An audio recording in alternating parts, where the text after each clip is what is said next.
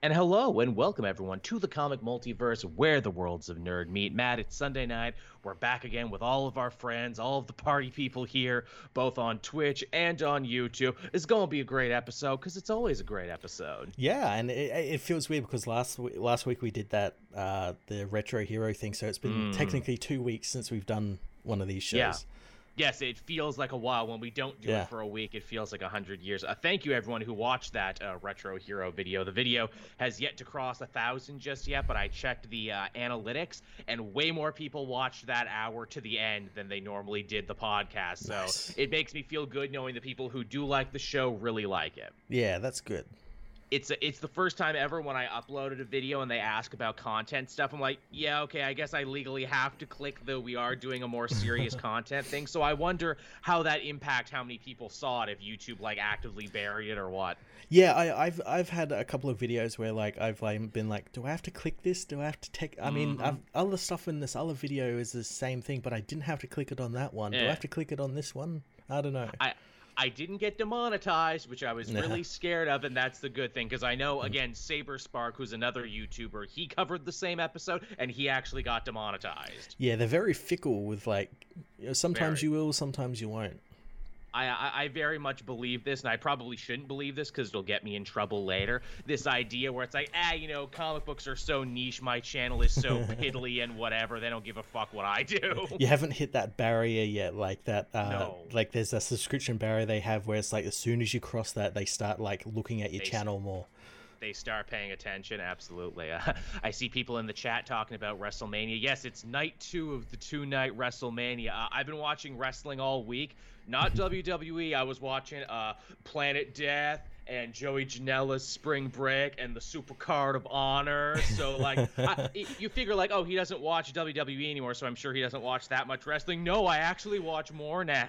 you watch it every night Oh, and then there's the lucha show and the gay show and the black show. No, I, I, I, I kid you not. Everyone has a show in WrestleMania. If you're an independent worker, you travel behind WrestleMania and you have your own specialty show. And a lot of them are really great. yeah that yeah that's the problem isn't it It, it really is. Like r- wrestling, like comics, is like, man, what a great time. There's so much great content. There's something for everybody. yeah yeah And I've been playing Elden Ring, as you saw on Twitter there. I took the dive a month late and a dollar short, like everyone. what are you playing it on Uh, I am playing it, believe it or not, on PS4. Oh, wow. And and it's actually running pretty okay. It gets a little stuttery and choppy when you're like running the roads and you get like that big procession of people. hmm hmm But when you're just doing the dungeons and everything, it actually works pretty okay. I was surprised, and it still looks pretty nice. yeah that, oh that's pretty cool we'll have to we'll have to co-op at some point because i got it on ps5 and i'm pretty sure we can like co-op I on think that so. yeah I think so. Yeah, that I, I was at the big uh, what is it? Uh, Margit, uh, the Fell Omen, the 1st Mhm. uh, big boss. yep I banged my head against that one for a little bit, and then I realized, oh, jellyfish is the way to go. yes the ash of war jellyfish Holy, I, I did not think the big ghost jellyfish would be such a game changer, but it actually was. either jellyfish or as um I found out just two big fucking swords. Mm. Yes, I've seen your build. You're rocking two swords, and I'm like, oh, I'm jealous. I've just, I'm still sword and boarding it. Again, I, I, picked a confessor because I stupidly Mhm. thought, oh, I'm gonna have a faith build because if I pick the faith guy, I get a dedicated, you know, health spell, so I don't have to use my Estus the whole time. It really doesn't matter. In the heat of battle, it takes you like a whole ten seconds. yeah, yeah. There there are um you can get like al- uh, talismans and stuff that will reduce Mm. the the spell cast time, but yeah, it, I found that just you know hitting things very very hard uh, a, a couple of times actually works a lot better than spells. Yeah, I'm, I'm still trying to figure that out right now. I'm thinking, man, there's so many cool curved swords in this game. I really should have gone with a dex build. I, Mhm. I, I'm at that point where I hate my build. well, I've, once you kill uh, the boss after the one in the castle that you're in, yes, you and yeah, you and other people told me Yeah, that you can respec. you will be able to respec, and you can, I think you can respec as many times as you want. That's good. Again, I, I'm still so early in the game. There's systems I haven't even got yet. Like I have one Ash of War. I just have the one Ash of War, and I'm like, oh, I got this. You know, I got past the big boss. I'm in the castle now. I'm doing good. Hey, why'd this room go dark? Oh God, there's a heavily armored knight. It's a small room. Help! the worst thing is once you get further into the castle, there's more of those knights. Oh goody, he he wrecked my shit. He rocked me super hard. Now, now, is there a D&D system in place here too, where like uh, heavily armored enemies, you don't want slashing, you want like piercing or bludgeoning, and that does more damage to them? Yeah, pretty much. Like my two swords, I do like a jump attack, and what that manages to that like um sunders them. So if they've got like good. a shield and I do like a jump attack, it like um basically drains all their stamina. So then I can just go to town to on them. Okay, because some skeletons I wasn't doing shit against, and I'm like, okay, well D&D rules state that I need to come back with a mace, so I actually bought a mace for just that type of scenario. Uh, I will tell you my favorite moment though, when I was screwing around in that cave looking for this game's version of Patch, and I'm like, oh, a red phantom is coming to kill me. Oh god, he does bleed damage and he's so fast and he has two knives. What am I gonna do? Oh, a friendly samurai came to tell me. Thank you, Ah, friendly yeah, I, samurai. I know the one you're you're fighting. Yeah, and uh, did did you manage to kill him? Because you get the knife as well. I did get the Yeah. knife. I'm like, yeah, I got a knife that I can't really use because I'm not a dex guy. but I love the idea of making people bleed. Yeah, those knives are really fucking good. Uh, I, I also totally bit off more than I could chew in like the special hold area with all the characters you can talk to. I'm like, oh, you can jump down here. What's the big chandelier? Oh, another red phantom. Oh God, he's killing me. He's killing me. He does blood and frost. Oh God. That's the way you play 90% of this game. Hey, what's in this room? Oh God. Oh God. yeah, there's always some horrifying thing for you to discover. Yeah. some nightmare monstrosity, a giant bear. I haven't even tried fighting the tree sentinel or any of those giants. I'm just like, nope. Yeah, it took me a little bit to get the tree sentinel, but that, like that's the point. They they, Yeah. they, they are trying to um instill Yeah, that you you you don't need to fight every enemy you see straight away. Yes, it, and it truly is the best version of Dark Souls because Mm-hmm. of that. Because in every other Souls game I played, I would hit the wall where I'm like, okay, this is too difficult for me, and I don't have the time or the wherewithal to learn or to grind. But what's great Mm-hmm. about this is you hit a wall, that's fine. Go somewhere else. Go the opposite way. Yeah.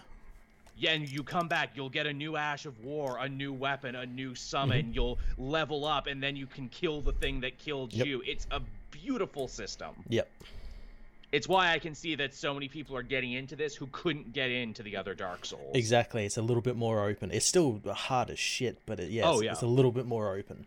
You have options, and that's really all it takes. Is just give me the option to come at this from another angle. Where normally the only way you could get past some of those bigger, badder Dark Souls and even Bloodborne bosses is like, okay, time to hit your head against the wall until you break on through the other side. Yeah, yeah.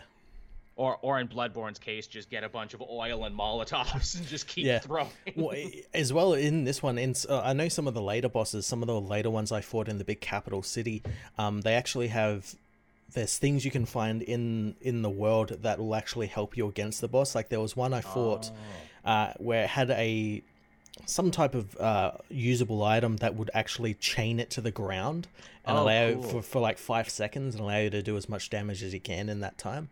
Oh, like Gascoigne's music box. That's a yeah, stuff like that. Yeah, Captain Kun Joel walks into a room. Why do I hear boss music? yeah, it's exactly like that.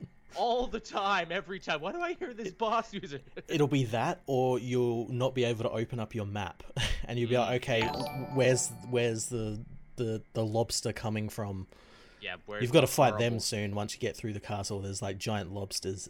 I, uh, I- know I could have probably met two dragons by now, but I'm like, no, I am not ready to fight a dragon. Mm-hmm. yeah, I, I fought a dragon last night, and I, I'm level 150. I fought a dragon last yeah. night, and it was it was like the most chaotic, uh, skin of my teeth fight I've ever had. I, I- could tell, you know, if I'm gonna fight these horseback guys, if I'm gonna need to fight a dragon, I'm gonna need a bigger stick to get it. and Yeah, I yeah. don't have one yet. I only have the short spear, and I'm like, yeah, that's not gonna do it. yeah. Oh, uh, oh, don't worry, uh, ambitious cosplay. We're going to be talking about Morbius later because even though we took two weeks off, uh, Morbius didn't stop making the news. no, it's it's made a trillion dollars. Yes, biggest movie of the year. Scorsese himself wept with an erection at the true art of cinema that he was seeing. he, he gave Jared Leto money from his wallet. it was a beautiful moment. oh, well, I guess with that we'll uh, we'll table the Elden Ring talk, everyone, and we'll actually get to the news this week. There wasn't much of it, and admittedly there weren't that many comics this week. But normally when we say that, we end up having a whole fucking show anyway. Yeah, yeah. So I guess starting things off with probably the biggest thing that people want to hear us talk about, Moon Knight episode one debuted. Yeah, yeah. While we were away, how uh, how about it? It was pretty damn good. It was really different, was I remember people were saying like, "Oh, this is going to be a little different. This is going to be a little outside the MCU box." And I don't think I was prepared for how much that's really the case. On Twitter, I compared it to something like WandaVision because very much it's not an action show it's a mystery show Yeah, and it's it's uh, absolutely built like one in that you have no idea what is going on Mhm. because the character has no idea what's going on. Yep. And I like the idea that they're using the uh, Steven Grant persona as yeah the audience's uh, vehicle. Surrogate, yeah. yeah. Yeah that uh, that definitely threw me for a loop there i'm like oh we're following steven not uh, mark who's normally the main personality and who maybe is i guess we'll find out also it makes more sense putting it in britain because it means oscar isaac can cycle through all of his different accents yeah, yeah. I, I again, I, I think people have finally realized that the accent is like that's part of his persona. He doesn't actually talk like that through. That's just the Steven Grant persona. But yeah, I like the idea as well that Moon Knight seemingly has been like a thing for a while, like as Mark, mm whereas and like Steven doesn't actually know. No, yeah, that's very interesting. Also, Steven Grant decidedly not a millionaire in this No. universe. I, I guess they wanted to play down as many connections to Batman as they possibly could, which is fine. Yeah, and I guess it would make him also be like, oh, he's a millionaire. It's like Tony Stark or all these other Exactly. characters and everything. Yeah, do we need another rich guy? Then again, he lives in London in a very nice, like, loft Yes. apartment. so, you Yeah. know, He's probably well off. he's well off, can afford a lot of fish. yeah, yeah. frequent fish, in fact. Uh, Ethan Hawke I actually quite enjoyed as the villain, Harrow, who was kind of the big mystery because no one really knew who he was going to be, and because Moon Knight doesn't really have a lot of well-known villains they could pull from anywhere, and apparently he is from the comics, but like from like one issue in the '80s. Yes, I, th- I, I imagine that was on purpose so they can Yes. just do whatever the fuck they want with the character. and no one can complain. Like in the book, I think he was like some sort of Nobel Prize winning pain scientist, just like Okay. very, very 80s comic book. Yeah, and here he's just playing, you know, cult leader. He's playing Yeah. Jared Leto, you know. Yeah, playing the real life Jared Leto. Yeah, I I did like that bit in the beginning. He's listening to Bob Dylan and filling his shoes with glass, Glass. which is apparent. Which is apparently a real thing people with certain types of mental illness do to like concentrate, to be like, I am in this moment, this moment is real because I'm concentrating on the pain. Oh, okay then. Which makes me think like, oh, if this guy is like the avatar of Ammit, does that mean that he's dealing with some like psychosis in the same way that Steve and Mark are? He yeah, he gets possessed like like how Steven does. Yeah, and that he- because of that he's lost his own, you know, kind of handle on reality. I'm like, mm-hmm. oh, that'd be kind of interesting because Marvel loves that trick, the oh, I'm a dark mirror of you type thing. Yeah, yeah. So that's a fun thing to do. Did, did you see the show actually got like review bombed, but for like the most ridiculous reason? Oh, really? Yes, the show was getting review bombed because they mentioned the Armenian genocide. Oh, okay. And apparently, there are a lot of truthers out there who believe that that didn't happen and that that's a whole conspiracy. Which Oh I'm like, God. wow, yeah, fucking, fucking all types on internet. I can't believe that's the thing that you know pissed them off. Jesus. I'm like, really? Again, it's like a literal blink and you'll miss it line. you know, when he talks about the evils of humanity, which I, I guess that is going to be the theme moving forward because, you know, they still need to decide what Moon Knight's, like, thing is, what he's all about. Because in the new books, he's like, oh, you know, I am the Moon Knight. I protect those who travel by night. That's my mission. Here you got a dude who's like doing predictive justice and you know killing people for crimes they haven't committed yet, but he can't do it to Steve because it's like, oh, you have chaos in you. Is that Mhm. going to be Moon Knight's thing? You know, I defend people's right to choose because you know part of being human is being chaotic and everything, and we have the right to redemption and to change our hearts, etc., etc. yeah, he's we, we don't exactly know what his whole deal is because by by the looks of it, like Mark is like I don't know, like a, a spy or something. or or a hitman or something. Yeah, yeah, because he's like working with uh, Layla, who's his wife. Oh, Uh, I believe that is what they're doing in this in this in the MCU. I think, or like his wife, like a cover sort of thing. Mm, right, right. And yeah, Interesting. and we see here he's after like the the scarab thing, which is one of those yeah. things that Moon Knight actually used to throw at people. I know. It also feels very Power Rangers, doesn't it? like it's my Moon Knight morpher activate. I, I have seen so many cosplayers as Sailor Moon Knight, and I'm like, that's yep, that's pretty true. That's Yep, great. Just put, just put it on a little wand, and that's basically what it, he does. His magical girl transformation. uh, yeah, I mean, beyond that, it's a show that is very deliberately paced. Hmm hmm You get you get one kind of car chase, some you know stuff with like a jackal monster, and that's basically it for episode one. Again, much like WandaVision, I keep coming back to the idea where it's like, hey guys, we've made a ton of these that have made a billion dollars each, so we're gonna go a little slow on this one, and it's okay if you don't like episode one. We know you'll be back or not. It's fine. Yep. I feel that's very much what this is going to be because I know I saw a lot of people complaining like, "Oh, it's boring," and I'm like, "No, it's deliberate. There's a difference between those things." exactly. Again, not everything is a pulse pounding action, which is so funny because I'm sure they're the same people who complain like, "Oh, the Marvel movies are like just disposable, you know, pop Yeah. culture entertainment. They're like eating candy." It's like, okay, well, here's one that actually does think you're an adult and actually goes hard on the concept of what would it be like to live in the head of a man who can't trust his own mind. Yeah. Again, those the the type of people that hate being wrong. Yes, about everything. Where it's like, okay, well, here's one that actually is doing something different, and you shit talking it. So I don't know what you want. Mm, mm. And uh, it's short too. It's gonna only be six episodes. Yeah, it finishes up. I think the week Obi Wan starts because Obi Wan was meant to start Ah. the same day it finishes, but Obi Wan's moved to the twenty seventh on the Friday Mm. now. Makes sense. Magmaster bringing up something important there. Is it also super controversial how Avatar is sometimes called an anime? That's right. He did call Avatar an anime. Fucking weeb Steve Grant over here. Man, I really wanted Harrow to freak out on it and be like, "No, it's done in an anime style, but if it's not from Japan, it's That's not the anime." chaos. That's the chaos. The chaos in his heart. He knew He that it would get a rise out of him. Steve thinks that like all uh, cartoons are like Are anime. He's like it, like Rick and Morty is an anime and Adventure Time is an anime. Uh, King, King of the Hill is my favorite anime. Harrow just getting madder and madder. Yeah, yeah. Oh man, that's good shit. but yeah, I, I I like Moon Knight. Uh, again, it's six episodes. And I feel so jealous because I actually know some people who got to watch the first four, who got like a press packet. yeah. They uh, they did say that there's something they might do in episode two with Mister Knight that uh, might piss me off as a purist. Oh really? Yeah, I'm like, oh, I have a feeling I know what it is. I, I, I think I might have heard what it is.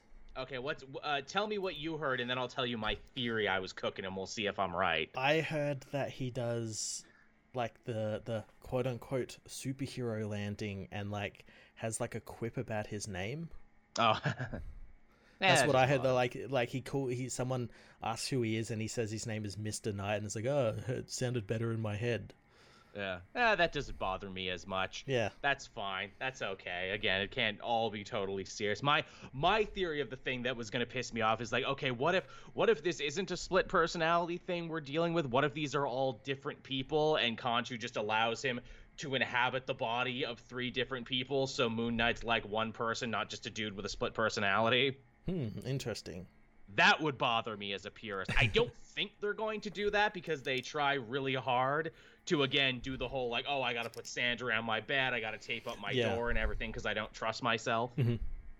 I don't think they would do that, but I don't know.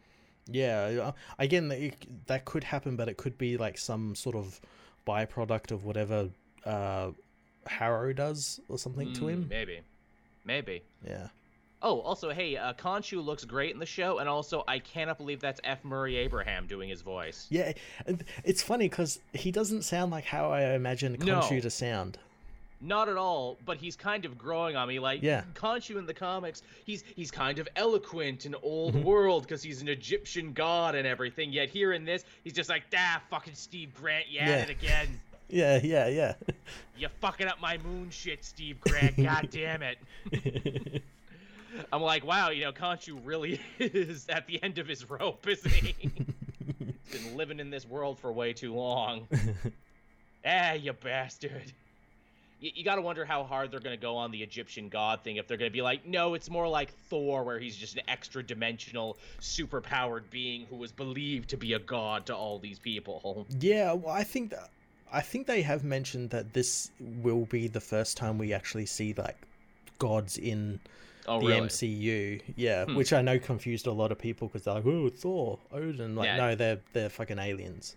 there are alien extra dimensional beings there which i mean does i I- i'll i can't wait for the power scalers to be like oh does that mean Khonshu can beat up odin yes.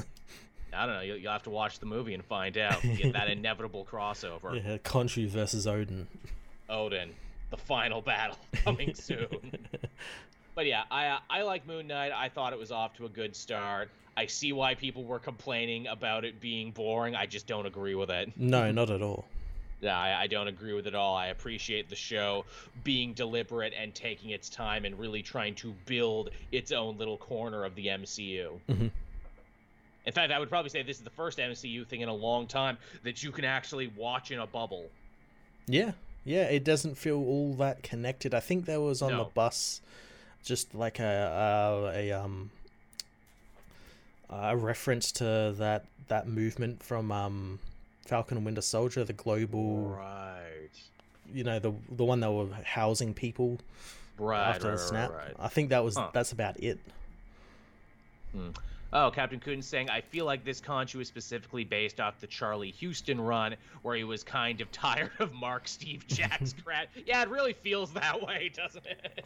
Yeah, yeah. Which I guess they've clearly been doing this for a long time, so it's just Steven's just now figuring out about it. hmm hmm So again, it you know implies a much bigger, longer relationship they've all had. Yeah. Yeah. All right, then moving on to our next piece of news here, and uh, this one surprised the shit out of me because they dropped this on April 1st, and obviously any news you read on April 1st, you know, has to be a lie. Yeah, that's probably why they dropped it. Uh, maybe so. Uh, turned out to be true. In fact, I didn't see any April Fool's jokes this year. I think we all agree three years into a global pandemic with a land war in Europe. It's like, you know what? Let's stow the jokes this year, guys. Well, as well as mm, a lot of them, I, I saw a couple, but they were like really, really like uh, Tame. try hard and Yeah. very obvious. Of course, of course. But yes, the piece of news I'm talking about is Bloodline, the daughter of Blade, is actually getting resurrected at Marvel. If you followed the show for a long time, and I know a lot of people tweeted me about this because this is a torch I refuse to put down. Uh, Tim Seeley, several years ago now, was supposed to launch the character. It was going to be a big deal. We were going to meet Blade's daughter. She was Yep. going to be like the new prominent uh, vampire hunter in the Marvel universe. And that idea hit a lot of backlash. They didn't like the idea of uh, a white guy writing it, and so Marvel's like, "Okay, cool, we'll just totally kill the idea." And Seeley didn't get to write it, and it took a couple years later, and the fans who were angry like, "Why did we do that? Why did we shout down that idea? We literally lost a brand new female hero of color in the Marvel universe. Wow, it's just because he was writing it didn't mean he had to write it forever. Jeez, geez, we really got to take the L on this one, everyone." And uh, oh, uh, Cosmic Reader helping us out in the chat there. I hope to see Khonshu in Thor: Love and Thunder since we have Zeus in the film and we have Gorr the God Butcher. Yeah, have him in the background. That'd be fun. yeah, how would that work? Because, like, yeah, Go- Gorr is going after gods, but they're technically not gods. I guess they'll have to square that circle in the movie, maybe. Yeah, yeah. Yeah, I like that.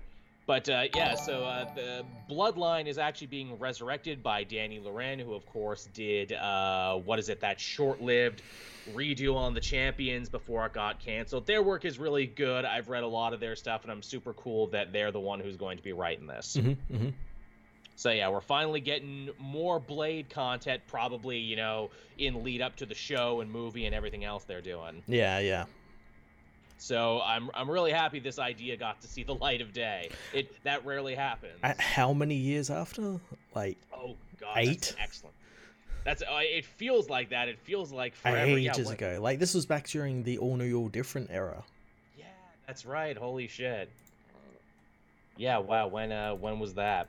But yeah, feels feels forever ago. Okay. Yeah. Here's the original artwork. I'm looking at right now. And again, I was super excited for uh, Seeley to be on this one because obviously he wrote Hack and Slash, which was all about a young girl finding herself and killing monsters. So surely the dude knew what he was. 2015. Yeah, Jesus, that's a while ago. 2015, so that long ago, and they finally brought the idea back. it's good though. I'm uh I- I'm super stoked on it. yeah, that is about time. Yeah, I, I hope it's good. I hope it lives up to all the expectations. Yeah.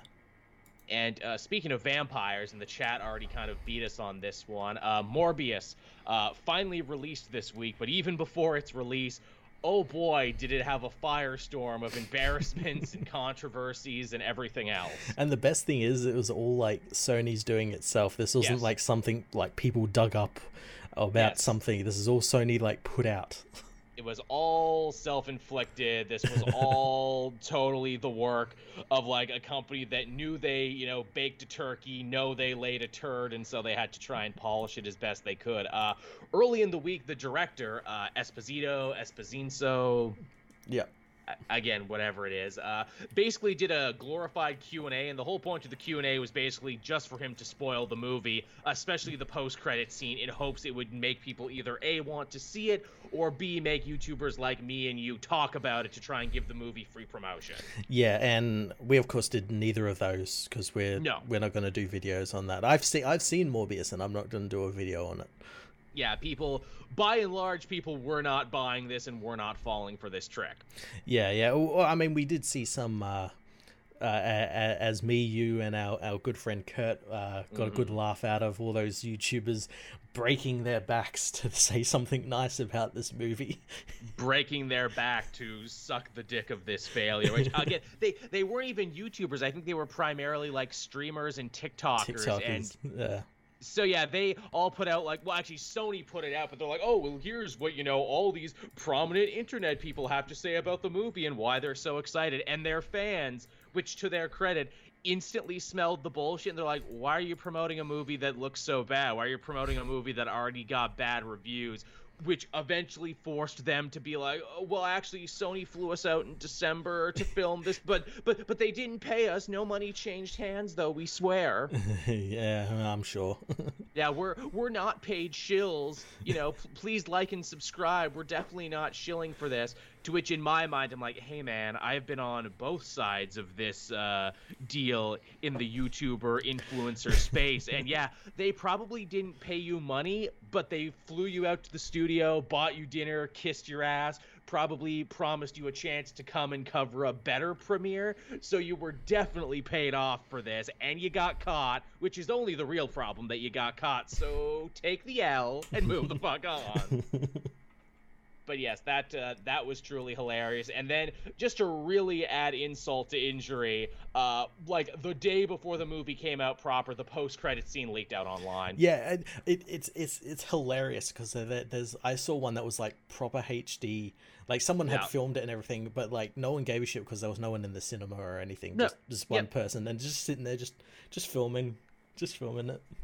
Just I saw filming. both. I saw both of them uh, before I saw the film, which is fantastic.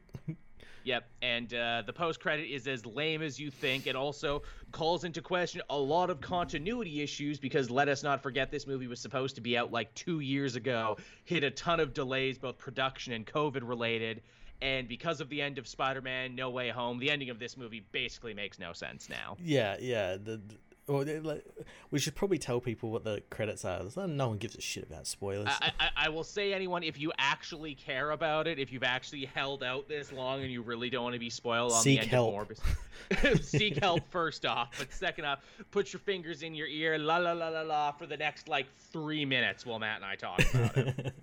So, Matt, do you want to take this one? How does the movie end? Uh, well, uh, in the post credits, the first post credits is uh, Michael Keaton's Adrian Toombs coming over into the Venom Morbius universe. I, The Don't- Sonyverse, yeah. whatever we're calling it. yeah, uh, and of course he's in jail in the MCU, and he was in jail here, but because he committed no crimes, he's immediately freed because that's how that works. Yes. Um, he's immediately freed, and then the second one is he somehow manages to make a vulture suit, even though On he, his own. even though he never made the suit in the MCU. The Tinkerer did. Yep. Um, and he It's, it's also a good way to not have to film Michael Keaton and Yes, just have him have his voice. in his line. and then he confronts Morbius in the desert and wants to team up to kill Spider-Man. Despite Morbius not knowing who Spider-Man is, despite Yes. him being in another universe and Yep. wanting to stay there, despite him having a family in the MCU who his whole story was about doing things for his family. Yes. Uh, and yeah, he wants to kill Spider-Man now. Even though Spider-Man technically saved him, so even if he forgot the Peter Parker stuff, he shouldn't have forgotten the Spider-Man Yeah, stuff. And even that, then uh, in the post-credit scene of Home Homecoming, he never gave up who Peter was to Mac Gargan. yes. So he was he was okay with Peter and Spider-Man. So Yes. it makes no fucking sense. But yes, even if he did forget, even if he did cosmically, you know, uh, have his mind wiped, it still makes no sense because it was never going to make any sense because Sony, for some goddamn reason, is married to the idea of having a Sinister Six movie that they're willing to torpedo their second comic book universe to do it. I yeah I, I don't. The, the the funniest thing about this as well is the the director also came out and said that that Sony is the one who invented the multiverse Mhm. and like the shared universes stuff. I'm like, okay. Right. Is this another one of those, mm, you know, true believer Avi Arad things? As Crusader Khan says, also there's no Chitauri in the Sony verse, Yeah. so where did he get the alien tech Yeah. to build his suit? yeah, because the suit it looks exactly the same as it did in Homecoming. So like, Oops. yeah, it, yeah. Again, the the people seem to forget that this guy was just like a blue collar worker who didn't know how the tech worked, which is why he had the Tinkerer. Yeah. No, they, they forgot all of that. They, they don't Did care how Michael? they I know there. Michael Keaton was probably just there for a fucking paycheck, but should he? Oh, yeah. He should have probably said like, "Hey, this is nothing like how my character was before." Uh, also, so Venom crossed over the first time, but then crossed back right at the end. Mhm. But Keaton crossed over to that world and stayed. stayed there. yeah, doesn't How the make fuck any does sense. that work? doesn't make any sense. well, you see, uh, what's that over there? But yeah, so bad, nonsensical post credit, and I'm glad everyone is calling it on being nonsensical. yeah, yeah. I, I haven't seen anyone defend that. No, everyone's like, that's bad, that's dumb. You waited two years, and instead of working out a better post credit, you knew that was the one you wanted, so you just stuck with it. And apparently, all the all the Michael Keaton stuff was reshot because he did reshoots for the film, Jesus like a couple of months ago. We, uh, because remember, like like none of the Spider-Man stuff that's in the trailers is in the film. nope, like they none lied of to it, you. none of it. Again, just let me say that Sony, uh, they lied to you. They tried to trick you. They think you're stupid. They think you're not gonna realize this. They tried to get you hyped with Venom because that made money, but he went back right at the end of his movie, which means you should stop seeing these. It's uh, it's just so scummy. Very. It's the ultimate scummy thing. It is so. I don't know how anyone can fall for it, but people didn't fall for it. The movie only made like five point seven million dollars. Yeah, I I don't. Th- I think after this this this opening weekend, it's just gonna drop like a rock. Oh god, yeah. Well, they got a new Harry Potter movie coming out this week. yeah, next week, yeah, that's true. which I don't want to see that either. But No. still, No. But surely that can dethrone Morbius. Morbius, it'll dethrone its its road to one trillion dollars. yeah. Avatica, get the fuck out of here. Oh man, uh, Comic Tropes is another hardworking comic book YouTuber. He was literally in the theater and he wrote on Twitter that he had to ask an usher to turn the movie on for him because he was the only one there. Wow, right? that's great. And the usher looked super disappointed, like, "Wow, man, you got to be the biggest Morbius fan ever." All right, I'll turn it on. you saw the pictures as well of the uh, the Morbius Discord community. Oh yes, we got to talk about the Morbius Discord community. So apparently, Jared Leto took time off his creepy sex cult island to go and hand out T-shirts and stuff for the people in the Morbius Discord fan community, which exists. They all got to see the movie for free, so I guess they didn't make any fucking money off these people either. and they couldn't even fill up that No, theater. no, there no. were empty seats in that one. They literally gave tickets away, and they couldn't I, fill it. I fully expect as well that some of the people in that photo were just like movie theater like employees. They're just like, Oh, hey, yeah. just come sit down, put this shirt on for like five minutes. Uh, I was gonna say there's a lot of young women there, so I'm sure Yes. Leto flew them in from his private island. Absolutely. to fill it Or out. flew them back out to his private island. Yes, as he sits there in his white suit, and even he doesn't look happy to be there. Even he's like, "This is it, huh? I'm never leaving my island again." uh, he's two for two for shitty uh, comic book movies. He should just stop. He really should. Go fucking uh, tour with 30 Seconds of Mars again. Or whatever. Yeah, whatever it is you do. uh, Eric Sandy helping us out in the chat there. I knew a guy that took his husband to a theater that was an hour away on April Fools, and on the way he told him he was taking him to see Morbius. he bought tickets for everything, everywhere, all at once. Oh, that's a good Oh, one. That's Fantastic. A good trick. Uh, I'm glad they went to see that film. That film looks fucking amazing. Uh, all the reviews I've heard are amazing. It's they the say proper it's multiverse film you should be seeing.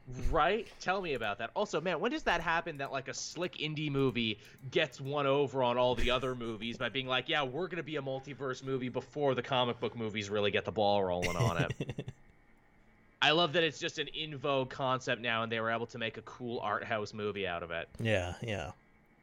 Also, the little Asian kid from Indiana Jones is in it as the Yeah. husband and apparently he's also amazing. Yes, his his return to acting, I think. Yes, yeah, apparently he's still got it and he's really good. Yeah. I'm happy about it. I can't wait to see that one when that one's available. so that'll be good. But yeah, there's there's your update on Morbius, everyone. A movie that everyone knew was going to fail out of the gate and then failed anyway, and yet some pundits are still sitting around being like, How did that happen? because Morbius isn't a strong enough character to hold up a comic series on his own, let alone a movie. People are starting to learn, oh, don't go see the Sony ones, they're the bad ones. yeah. And on top of that, you cast Jared Leto as the character. Yes, you cast Jared Leto, a guy who is already poisoning his own reputation at every turn. Yeah, uh, Jared Leto, who who very very clearly had a major input on the script with how he wanted Michael Morbius to be portrayed. Oh yes, yes. Apparently he does like the whole uh, dry Tony Stark. Oh, aren't I the smartest, coolest guy in the room? well, not, not only that, he's um he presents Michael Morbius as a he's a very humbled and like there's a part where he gets given the Oh. Nobel Peace Prize but declines it because he doesn't he doesn't want it. You know, you, you know one of those, and that that feels like that feels exactly like stuff like Jared Leto would try and do for his image. He's just a normal guy, you know. He's just Yeah, like one of us, guy. one he's of so, us, man. he- he's so humble. Hashtag humble. He should get humble tattooed across his head. No, no, no, no more tattoos. No more tattoos for you, sir. yeah, yeah. It's it's just amazing. Uh, Jared Leto killed a bunch of people for like an eight million dollar box office opening weekend. Yep, tell me about it. I hope I hope it was worth it because I know it wasn't. Uh, moving on from there to news that isn't so ridiculous, but is also still very much tied to comic books and multimedia in general. Uh, Shang-Chi, number three, Gene Luen Yang still going strong with this book, which I need to catch up on. Uh, they had announced that issue 13 might be the last one, but it's not. They're just renaming it. Shang-Chi number 13 is going to be coming Shang-Chi and the Ten Rings number one. Yeah, makes sense. So we're going full bore now with the movie connectivity, and yep, he's just gonna get the rings in the comics if he didn't have them already, Yeah, yeah. and that's just what the book is gonna be now. And I'm like, all right, that's fine. If they can sell a couple more Shang Chi books and keep Gene Luen Yang working off the back of this, I'm all for it. Yeah, yeah. That's pretty much it. It's definitely a book I want to go back and read because I love that uh, the first two issues I read. Yeah, the, the that first volume of it is really strong. Is really really strong you could also tell deeply personal Mhm. to yang as well to be like hey i'm gonna reclaim this asian character that has been predominantly only written by white people Yeah, did, did some really fantastic stuff with the lore and everything. oh yeah like literally in that first page where it's like hey shang you don't sound the way you normally sound because shang usually spoke in broken english and Yep. everything else and fortune cookie wisdom and to have the character be like yeah i'm not doing that anymore I, I only did it to put white people at ease, but I'm stopping that now. yeah, takes them off guard. Yeah, yeah, absolutely. Uh, so there was the news, everyone. Like I said, not much of it, no. but uh, there was a lot of very interesting comics that came out this week, and we can start talking about them. Yeah. Uh, where would you like to begin, Matt? Uh, well, let's begin over. Let's begin over at Marvel with Dark Ages issue six. Yes, the big finale to this series. Boy, Boy, this was a blink and you'll miss it finale, oh wasn't man, it? this was really disappointing. Tell me about it. Like I, I remember like the issue before. I'm like, man, you know, this one was going a little slower. I hope they, Yeah. you know, kick in the turbos at the end, and they did. yeah, a a bit too much. Too much so. Uh, Captain Kuhn helping us out yet again with a very nice donation. Thank you, Captain. Sony, look, we have to make one of these every few years to keep the Spider-Man film rights. So we'll blow a hundred million on these and hope the big Japanese tech side doesn't shutter us. Jackpot coming 2028. yeah, yeah, you can really see the sort of business chess that Sony is playing, can't you? Yeah, I, I am uh, like honestly surprised that like Disney and that haven't just offered them some ridiculous amount of money just to just to get those rights back, just Just to make it stop. just to make them stop. Yeah, I mean, look, I mean, I think Sony worries. They're like, look, if we don't have this, what stick do we have to shake anymore? What other big Sony franchises can you think of yeah, none. that aren't video games. Well, maybe if they did actually something with the Twenty Two Jump Street films, exactly, yes, you they know. crossed them over with uh, Men in Black, like they said they would. yeah, that would have been fucking amazing. those guys are just the new Men in Black, and I'd be like, all right, fair enough. yeah, yeah. Apparently, that uh, what is it? That Lost City movie is actually getting really good reviews. Yeah, too. I, I, I, I keep seeing like uh people talking about it, and yeah, apparently it's getting pretty good reviews and is actually legitimately funny. I when I went to go see uh what was the last movie I saw? Oh, when I went to go see The Batman, I saw the trailer for Yeah. it, and I was sitting there. I'm like, this is fucking stupid, Yeah. Sandra Bullock. And then I'm like, oh wait, this guy's actually really funny. And I'm like, oh, Daniel Radcliffe is the villain? No fucking way. Yeah, it looked like it was a lot of fun. Like it literally won me over by the end of the trailer. I'm like, all right, this one might actually be surprising. But uh, what were we talking about again? Oh yeah, we were talking about Dark Ages and how we were both kind of disappointed with the end. yeah, yeah. It uh, as Chemdog says, it was over before he even finished reading it. It really fucking was, and like all these problems that they built up in the other five issues, like oh, the Purple Man is controlling people; he's gonna make the heroes fight each other. Oh, Apocalypse is gonna control the Unmaker and everything, and oh, none of these were problems. They were all dealt with incredibly quickly. yeah, and, and and like just just talking about like the Unmaker in that first issue, we we got sold like a lot on like what it was and everything, and I The figured threat ever. and I'd figured we'd learn a little bit more about it as the series went No. on. We learned nothing. We nothing. don't even see the Unmaker again. No, no. That's the that's the thing because the whole thing is Apocalypse wanting to possess its body to Yep. use its power, and we never see it. Uh, Doc Ock figures out about the plan and is killed instantly. So he Yeah. debuts, does a thing, is killed. Yeah, yeah, uh, Doctor Doom does not turn coat on the other heroes like we assumed he was going to. In fact, he stays resolute to the team and even talks Dracula into turncoating. yeah, yeah, and and actually like agrees with um Moon Girl's plan about what Yeah. to do and everything. Yeah, it's it, it's it's very strange, and I said in my review, it's it's a classic case of so this is Tom Taylor's last work at DC. This is the classic case as he was already out of the door on his way over to over to DC for that exclusivity uh, contract. I guess so, because I'm like, why is this? Why is this not Mm. It- longer? Why is this only six issues? I expected a lot more of Tom Taylor. Like I this doesn't feel did. like him at all. And I'm like, oh well, maybe you know the whole pl- uh, plan is to have like a, a second arc, you know, to revisit it like they did with uh, DC Zombies. But I'm like, no, yeah, I guess he's fucking done. the the worst thing about this is this was meant to come out before COVID. Oh, So they shit, had so really? yeah, this was this was teased all through 2019. They, Oh fuck, you're right. they had like those um those like teasers of like the cities going dark and the planes and Iron Man That's falling right. from the sky and yes, all that yeah, sort of stuff. And so so this this book has been probably fully written for at least 2 to 3 years. Jesus, that's that's disheartening to learn. Yeah, yeah. Man. And also too, even for the people who are like, "Oh, I love the kid characters. I love getting to They're see the second generation." They, they are not. They are literally told to sit Yeah. at the bus, and they sit out the entire finale. they yeah. do not have anything. May to, uh, Parker shows up in this image to be told to stay out of the issue. Yep, yep. They the, the kids literally contribute nothing to the No. final part of the story. So I'm like, why the fuck did they even come then if they don't yeah, contribute which to the final battle? which really confused me as to why so many people loved the book because they were in it and like they're barely in it.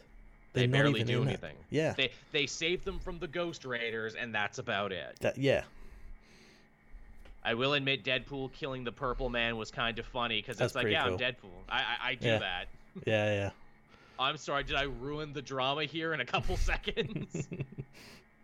I guess for what it's worth, they do put the invisible woman over super strong, where she's like, Mhm. "Oh yeah, I can give you a lobotomy by creating little shields in your brain." yeah, yeah. I'm like, well, why didn't know- you do that to begin with? I know, right? It's like, could you always do that? I mean, yeah, it feels like you probably should have started with that. Also, Franklin Richards is fine. He was just in a prison cell. I'm like, really? So all these characters were fine? Again, why we didn't never see see him again. No. either. So there was another god level character who could reasonably fix everything because he's a fucking god. Yeah, but yeah, never see him.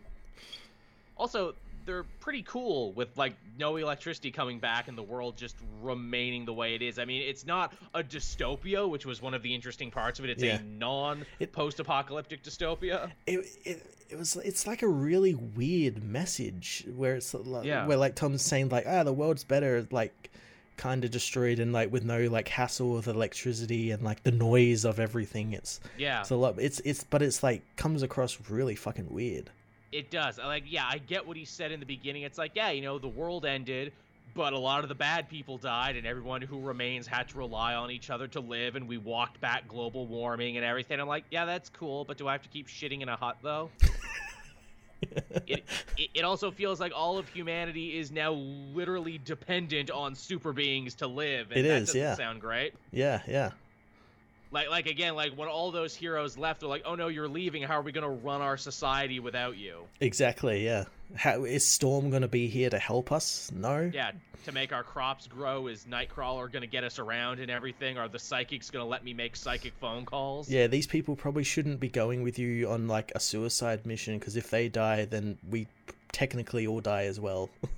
It was very weird. Oh, I'm sure power scalers are gonna be pissed off too because oh, uh, they are. My my comments my comments uh, are filled with them. because uh, Cyclops was able to completely uh, atomize Wolverine and Yeah. leave nothing but the skeleton. Yeah, Although I do think it's funny that Apocalypse is like, well, we can't kill Wolverine and we might need him. Drop him into the catacombs under Paris and we'll just Yeah. get him when we need him. yeah, yeah. Just trap him in the catacombs. That was pretty cool. So he's just been trying to dig his way out for like decades, I'm assuming. Yeah, yeah. He's just been at it. and because he because he's basically immortal, he can't like starve to death or No. get dehydrated, so he's just gonna keep doing it. yeah, yeah, That's um. But yeah, so that was Dark Ages. A little disappointing, yeah. which is a shame because like last year it was an easy shoe in for like one of my best of the years, and It yet that started off really well. Yeah, th- that was a disappointing ending. Uh, Detective Comics was a disappointing Oof, ending. I know that was technically from a couple weeks ago, but that's a story Matt and I were loving, and we were both like, "Fuck off, that can't Yeah. be the end." Yeah, I read that yesterday, and I was like, wait, I, I I actually went back and try found my la- the issue before it just to make sure I hadn't missed something. No, Oh, yeah. no. Apparently, yeah, the, the story just like ends. It's a massive non-ending Yeah, that does not answer any of the actually interesting questions. and and again, oh, it's all because Batman showed up. all because ba- Batman literally ruined what was a Yeah, great story. Yeah, he fucking did. I mean, Scarecrow ruined it too because he was also there, but still, they basically ruined it. Yeah, I mean, I guess the idea is is like, well, maybe Nakano's wife kept the mask, and because she told everyone to stop, and they actually did, but they don't imply that she had. No. They don't even imply that's what happened. yeah. They don't even imply that Roger has the mask, so you could. At a, from process of elimination, you think, oh, Batman's got it. It was just done. It was so stupid too. They're like, oh, but we stopped the penguin. I'm like, yeah, the dude who had the least amount of hooks into anything The that guy was who going wasn't on. really doing anything. Yeah, and you didn't really stop him because you didn't arrest him. No. You didn't go to jail. He's still out there. You just beat up his henchmen in Yeah. a motel parking lot. Yeah, yeah, yeah. It's the it's like the worst. Like, yep, and we won. I'm like, no, you didn't. You didn't win anything. There's even that hint that like Roger's gonna be doing something for Batman, but we don't know what. yeah. There's no like Ar- lo- thing of like him going and actually helping in Arkham Tower. And did, uh, freaking Arkham Tower doesn't go away either. It's No. sticking around. It's just Meridian is going to be in charge of it. I'm like, wasn't Meridian in charge of Arkham Asylum before the tower? So she literally walked all the way around to get back to where she started. Yeah, and even then, that would have been an interesting like idea to explore. That like everything in in Gotham just comes back as a circle. Yeah. Like, but yeah, it's not Yeah. because Riddler and and multimedia synergy. Now, Yeah, exactly. D- telling the same riddle he tells in Long Halloween, the one that has no answer. yeah, When when is a killer not a killer when he's the holiday killer? yeah. Uh, I guess you know while we're continuing this train of stories that disappointed the fuck out of us. Uh, I noticed you also caught up on the final Amazing Spider-Man issue number ninety-three. yes, you say it was. I thought it was amazing. Fine. Oh, I mean, there's, oof, there's, uh, you're either going to be cheering or crying by the end. there is no in between. But yeah, so this is another ending that took me by surprise. From like, fuck, uh, is '93 really the end? Yep. Yep. because we had two issues of just them fucking around with the lizard and everything. I'm like, wow, this story is going really slow. I hope they hurry up here and get to the good stuff. Uh, they hurried up all right. Yeah, yeah. They come on, quick. We got to get there. We got to get there. They they speed runned an entire fucking ending on here. I love. Uh, we have Ben, who was pretty normal in the previous issue, but you know, it's just like, oh, I need to face my destiny. I need to face, you know, Maxine Danger, even if it means leaving my teammates behind. Flash forward to this issue. I'm crazy now. I got very crazy in between issues. He he also beats up the slingers, and I'm like, the fucking slingers were in this. I'm like, oh yeah, they were in one of those tie-in stories. I guess they were working for Beyond 2, and he literally beats them up in one panel, and you only see the backs of their heads. They're like, no, look, see, we totally paid that one off. We promise. Yeah, promise. Yeah, we, we paid that one off. Uh, they do answer the question that I had. I'm like, okay, well, how is Ben gonna actually have a showdown with Maxine Danger? Because she's a regular person. He can't just punch her; he'll kill her. Yeah, yeah. And he also can't punch a woman, and the answer to that is she's basically not even there. She just holograms her way out. Before also getting in his head with like one of the stupidest villainous gambits ever, where it's like, yes, you know, I took away your memories, but also you asked for because you know you felt guilty about the jackal and everything else you had done. So this is all technically your fault, and you can get back the important anchor memories if you want, but you can only get them back from Peter by getting him to put this helmet on his head, but he won't do it because you're fucking crazy. Bye. and Ben completely falls for this. Yeah, yeah. Because I guess having his memories gone is making him stupid as well as completely erratic. They took that part of his brain that uh, dictates like logic Oh yeah, absolutely. Me, me, I'm dumb Ben now, which he wasn't for the whole story. Like no. his whole finale only works by him being stupid and unreasonable. Yeah, because like there was that whole part where like he was sort of he was figuring out that like Beyond wasn't as you know above board as they as he thought, and he was deciding on what to like do about it and all that mm. sort of mm. stuff. And then yeah, just completely all gone. Uh, Cosmic Reader helping us out again. Worst line I've heard a villain say. Hope the food's better in this joint. Plus, Toombs not worrying about his daughter. Yeah. yeah, that's pretty dumb. Much like this Spider-Man comic yep. is very dumb and also like they start piling on meta commentary in a story arc that didn't have it where ben's like ah you know people people only hate me because i'm new and different. People only love you because you're old and the same. And i'm like where the fuck is this coming from? This is the writer who's just opened twitter yeah, tell me about it. Also, this is the guy who's going to be taking over Spider-Man. I'm like, why? Why did the characters just start loudly declaring their intentions? Like it's like that Futurama joke where it's like people just don't yell the things that they're feeling. That makes me angry. That's literally what it was. And then and then the goo comes the retcon goo, which is literally what it is. And Ben's like, I don't want to live anymore. I'm going in the retcon goo because I can't get my memories back. Yeah, and he comes out as Chasm. Chasm. yeah, Chasm. Chad Chasm. the best thing to ever happen. I love it, and I'm not going to elaborate on that. the Chasm, the best character, the best '90s character to come out in 2022 seriously, I just I just don't get it. What was the point of having Ben be our lead and you know making him sympathetic and deepening his character and you know showing all these different sides of him? If you were just gonna push him in retcon goo and have him be I, I, I hesitate to say villain because none of that was really his fault but then Marvel Twitter came out and said welcome the newest member of the Spider-Man Rogues Gallery Chasm. I'm like what he's a villain? What? Yeah I I, I knew it was gonna go that way and, like the the minute he started like uh the last thing i actually read about it was like when he when he came back and he like smashed that mirror and he saw his face as mm-hmm. like how he looks now as chasm yeah. um and i'm like yeah yeah they're gonna make him a fucking villain Eric Santi there. Why do clones work for X Men stories but not Spider Man stories? Yeah, what's up with that? It's just because it's not interesting. I guess. Or I mean, it's just, or, or like, do clones just have such a bad taste in the mouth of Spider-Man fans in general. This the, the best comment I read on this one is like, wow, you know, uh, for the longest time I didn't know who hated Ben more, the fans or the writers, but I think this story finally clinches it. The writers hate him more.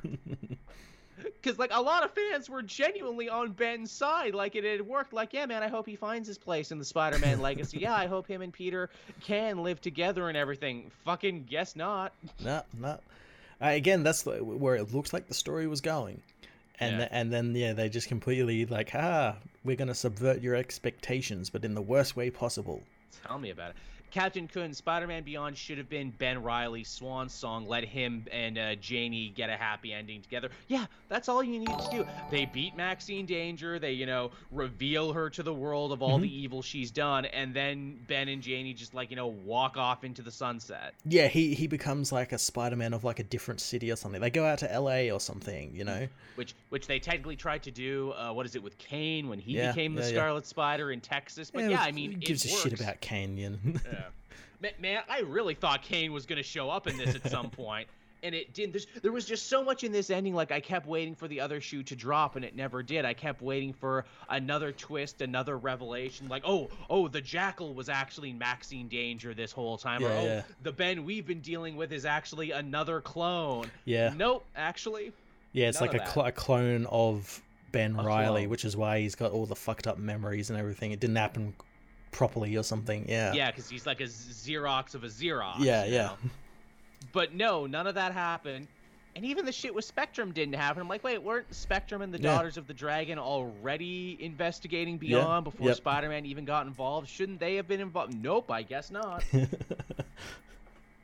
so yeah, none of it mattered in the end. no, no.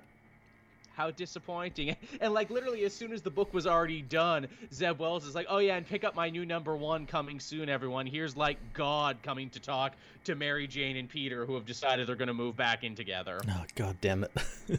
Yeah, exactly, Dave Bigland. Move Ben to the West Coast, send him to Europe. Fuck, send Yeah. him to space. Let him be a guardian of the galaxy. hey, the the best Ben Riley has been during this era was when he was written by Christopher Cantwell in Iron Man, where he was off in space Yeah. with the space friends. Yeah, yeah, literally make make him a science fiction spacefaring Spider-Man. Yeah, that'd be awesome. I'm not your friendly neighborhood Spider-Man. I'm your friendly galactic Spider-Man. Again, yeah, perfect. That's that story writes itself. Have Ben be like, look, there's no place for me on Earth. I'll always be living in Peter's shadow, but out here in the galaxy, I can be whatever I want to be. Maybe he decides. Maybe he decides to go like live on like Mars, Arakko. Yeah, exactly. Uh, the the mutants have decided to take me in. Yeah, no one else will have me. Yes, so I'm just here on Mars now. Yeah. I, again, there's so many potential places they could have taken that story, and they just kind of didn't. no, no. Uh, very, very weird. I I hope the next arc will be better with Zeb Wells. I'm sure it will be. But man, we're we're two for two now, and I guess maybe three for three if we count. Uh, actually, no. Actually, I think Slott actually had a good finale to his Spider-Man. It had nothing to do with his Mhm. run, but his very final word on Spider-Man was like this annual that was like a nice feel-good issue about like Yeah. a dude who knew Spider-Man Yeah. and like wanted to be a better person because of Spider-Man. That was a better ending. Yeah, it was great. Yeah, tell me about it. Uh, Tevia, can we move uh, Ben Riley to the multiverse? Yeah, again, drop him off in a universe where Spider-Man never existed, or where Yeah. Peter never existed. Yeah, yeah. Some something, some just something interesting. Yeah, again, it was the Beyond Corporation too, so clearly they have portals to the multiverse. Yeah. I thought that was going to be a thing too. Like, no, this isn't the real Ben. This It's is a multiverse, version of multiverse Ben, they picked up. yeah, yeah. Where where like it was from a universe where like clone conspiracy or something happened, but like Peter died yeah. and and Ben was left to be the Spider Man or something. Yeah. Yeah, they had so many options and they didn't do any of them. Mm-hmm. Bland Man had Ben attend therapy. He tried that, and his therapist turned out to be a villain. Yeah, oh, who is still a villain, by Yeah. the way. Kafka is still Queen Goblin. They Yeah, never yeah. fixed that either. There's like several things from the end of the story they didn't bother to fix. Jace Jensen, Peter lost two brother figures, Harry and then Ben, and yet that wasn't touched on at all. Yeah, tell me about it. yeah, yeah. I mean, he felt bad about it for like a minute in his hospital bed, but then it's like, oh, my recovery is doing really good, and Mary Jane wants me to move in again. Yeah, I'm gonna go stop criminals and get hit in the face by Captain America's shield. Yep. Can't live in the past. Sorry, dude. I'm a young, swinging, happy guy. Yeah. I'm alive and you're not. also, does that mean that like Zeb Wells has to write about Chasm in the next story arc? Oh yeah, I guess so. Does that mean we'll have to deal with him at some point, or is this going to be one of those things where it's like, yep, that happened for the next writer who's not me? I mean, like shit. At that point, you might as well have just fucking killed him again. Honestly. yeah. Well, again, we, uh, we could always have a writer that just comes in and is like, no, that's stupid. I'm going to kill him, or like revert him or something. Which comics are famous for that? Uh, actually, hey, if we talk about Immortal X Men, actually, I think Mister Sinister could fix this problem in like two seconds. Yeah, he could. Actually, as someone in the comments said, why didn't they call Jean? Isn't Jean a psychic? Couldn't she make copies of memories? She done yeah. that before. Couldn't she have fixed? That's literally like the whole thing with like Cerebro and everything, copying people's memories. Yeah. Eric Santi helping us out again. In Timeless One Shot, wasn't Ben the Spider Man of Hollywood? Oh fuck yeah, that did happen. Yeah, yeah. Also, Ben is technically the Spider-Man in Devil's Reign right now, so mm-hmm. that will now be a weird part of this event where it's like, why the fuck was it the other guy? Because yeah. he was at the time, but it didn't matter. Yep. so fucking weird. What a weird ass piece of Spider-Man history this will be. Yo, remember that couple months where it was the clone again, but then it ended up not amounting to anything? Yeah, it ended up some bullshit way. Yeah, where he became the new 90s character, whoever 90s. also, are his powers different or is just his costume different? Uh, yeah. Because that's the thing, too, where it's like, oh, I've lost all my memories of Peter Parker. You know, I am my own man now. Ben Reilly is finally free. Cool, but why are you still wearing a spider suit, though? Yeah, you're still using spider like powers. You got the webs and everything, and yeah, shouldn't shouldn't your costume become something else? You know, Bucky was able to get out from the shadow of Captain America by getting a new costume that wasn't Captain America themed. No, yeah. That usually helps. You know, you go the Nightwing route where you become someone new and different. Yeah, hey, maybe he'll become that Spider Smasher or whatever the oh, fuck that oh, yeah. whole thing is they teased. our Spider Smasher kills Chasm to clean up continuity. Yeah, I made a terrible mistake. That's a, he. He kills him off panel or something. Yeah. There you go. He died off panel. No, doesn't matter. He died. he died on his way to his home planet. But yeah, wow. So that's three incredibly disappointing books we read back to back. Yeah, but I'm about to make it four. oh, oh, what's the fourth one? the fourth one is the finale for the War of Earth 3. Oh, shit. Yeah, which I can't believe that's over so soon. I was reading the solicitations and it's like, oh, Suicide Squad 14. I'm like, oh, well, surely this is a tie in. It isn't? No, it's not, which it should be, which does make. Again, uh, to, to, to, to, explain this, I'm gonna actually have to like go through the entire like four issue arc because it is Please do. it is one of the most inexplicable, random uh, storylines I have ever read. It made me so mad that I like it made me like Tom King Batman mad. Yeah, it sure sounded like it. Yeah, it sure sounded like you were losing your goddamn mind. Oh my god! So like, first two issues are really good. The the the War for Earth Earth three issue one and the Suicide Squad issue thirteen are both really good. They set up the event we set up with Waller going to Earth 3 and actually teaming with the Crime Syndicate to take down their problems so, like, Ultraman doesn't have to worry about it. All good. Rick Flag's going to be fighting them.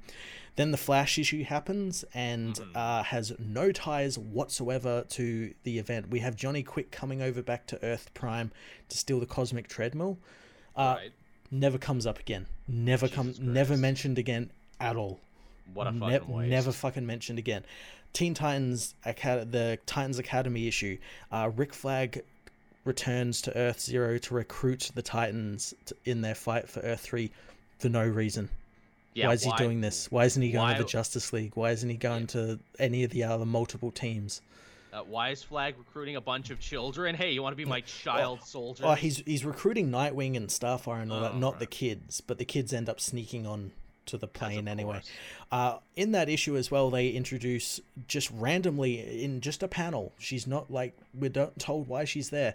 Uh, the Earth Eight version of Harley Quinn, And I suspect, I suspect the writer didn't know that Harley Quinn isn't on the Suicide Squad at the moment, and wrote wrote that she's you know joined the joined the crew, and then suddenly at the last minute, ah, just say she's from Earth Eight, and Earth Eight is the Marvel universe, so technically she shouldn't be there, and the Suicide Squad on that Earth is the Thunderbolts, so yes, that's right. doesn't make any fucking sense anyway.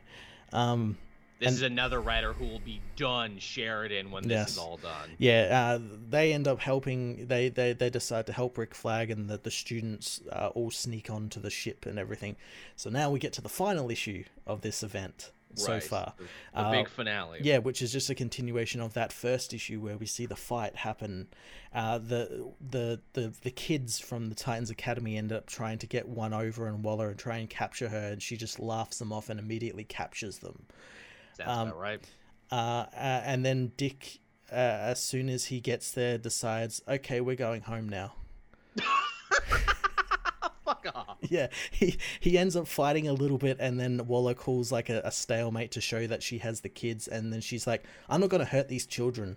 I'm just gonna send them home." And Dick's like, "Okay, we're going home too. I don't fuck this Earth. Um, fuck it." D- does Bolt get involved in this? Because Bolt was obviously Uh, yeah. like her agent on the Titans. Uh, Bolt is mentioned once in that Titans book where she's like, I want to come and help as well because uh, Flash and Kid Flash want to help out um, and everything. Oh, yeah, and the Flash never mentions Johnny Quick stealing the cosmic treadmill to anyone. That never that doesn't come up to anyone. Um, but yeah, she's she's told no, stay behind, and she's not even part of the squad that actually ends up sneaking onto the ship and everything. And she's just That's- mentioned once and then never seen again. That's so fucking stupid. Because Bolt was the Flash in the Future State. Yeah. Uh, Yeah, yeah. book by Robbie Thomas, and she was cool because she was like the one who didn't like the idea of what everyone was doing. Mm-hmm, mm-hmm. Oh, that is missed opportunity. That's fucking dumb. Um, oh, fuck. What else happens? So yeah, the whole uh, in the Suicide Squad part of this book, um, Johnny Quick also steals the Phantom Zone projector from uh, Superwoman's uh, ice fortress in on Earth three, and the plan is to use it to like blackmail Ultraman and like trap him in it. So Mhm. so um they don't have to worry about him fucking everything up. Um, Rick Flag is told this plan and then immediately smashes the mirror Right. for no real reason other than that he doesn't trust Waller. Even though Waller's like, I'm about to use this to trap this Superman who's killing everyone, who's currently he's literally throwing buildings at people at the moment. and and he's like, No, I I don't trust you and he smashes the mirror. They try and fix the mirror. Oh fuck this! Oh my god, this is so frustrating. That they fix the mirror by having the green la- the power ring just create a construct of it, and that construct becomes a Phantom Zone projector. I don't think that's how that works. No, it's not how it works, and it ends up trapping Ultraman in it, and they seal him in like the Phantom Zone, and they u- use it's again made because we're not explained any of this. Uh, he he's like put into this device that Waller uses to take Earth three out of the multiverse.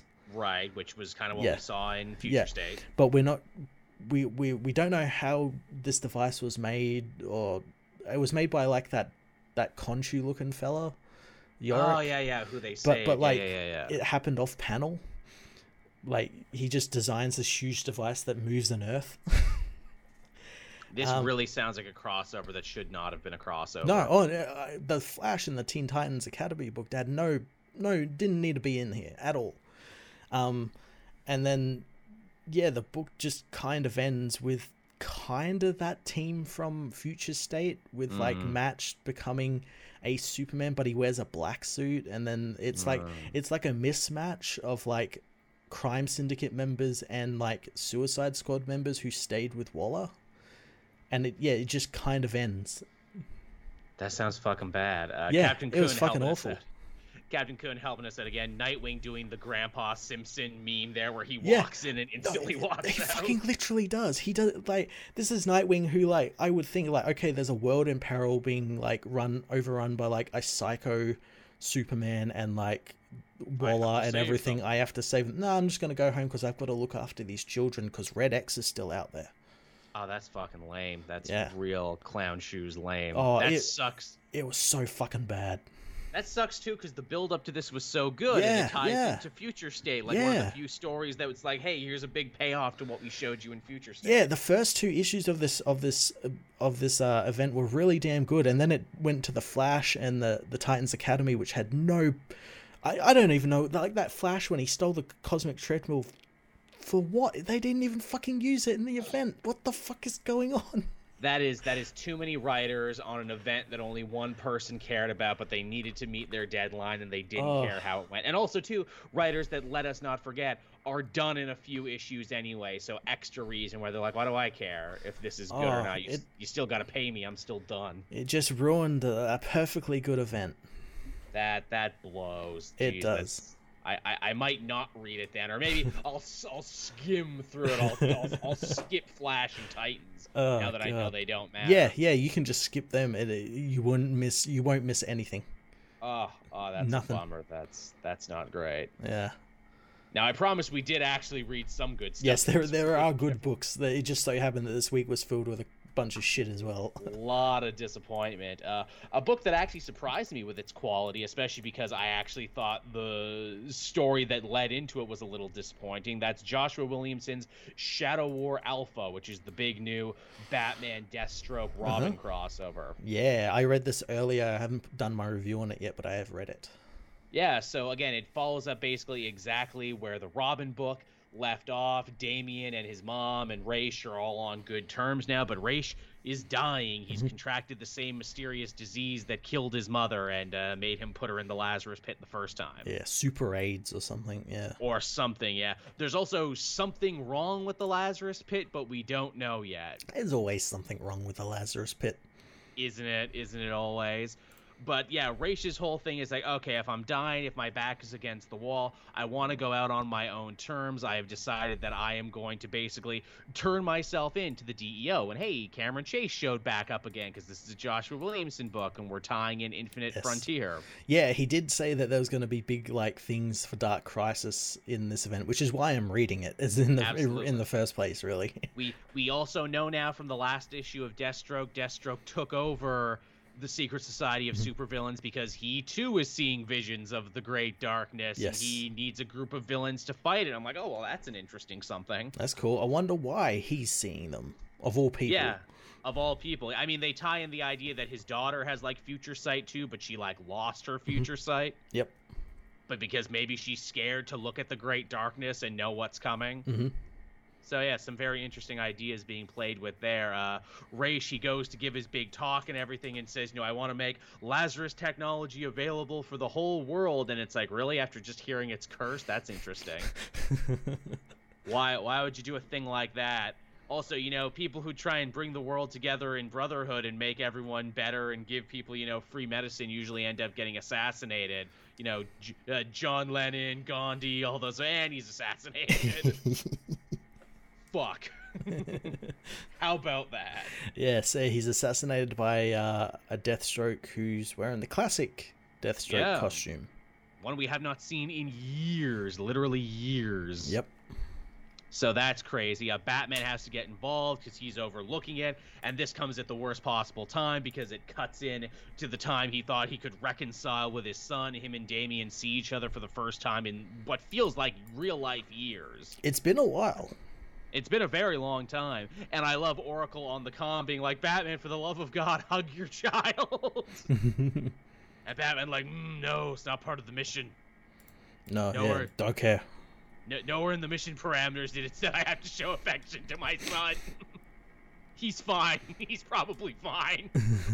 I'll give him a nice firm handshake. That's just as good. I'm an emotional anorexic. but yeah, so they do that.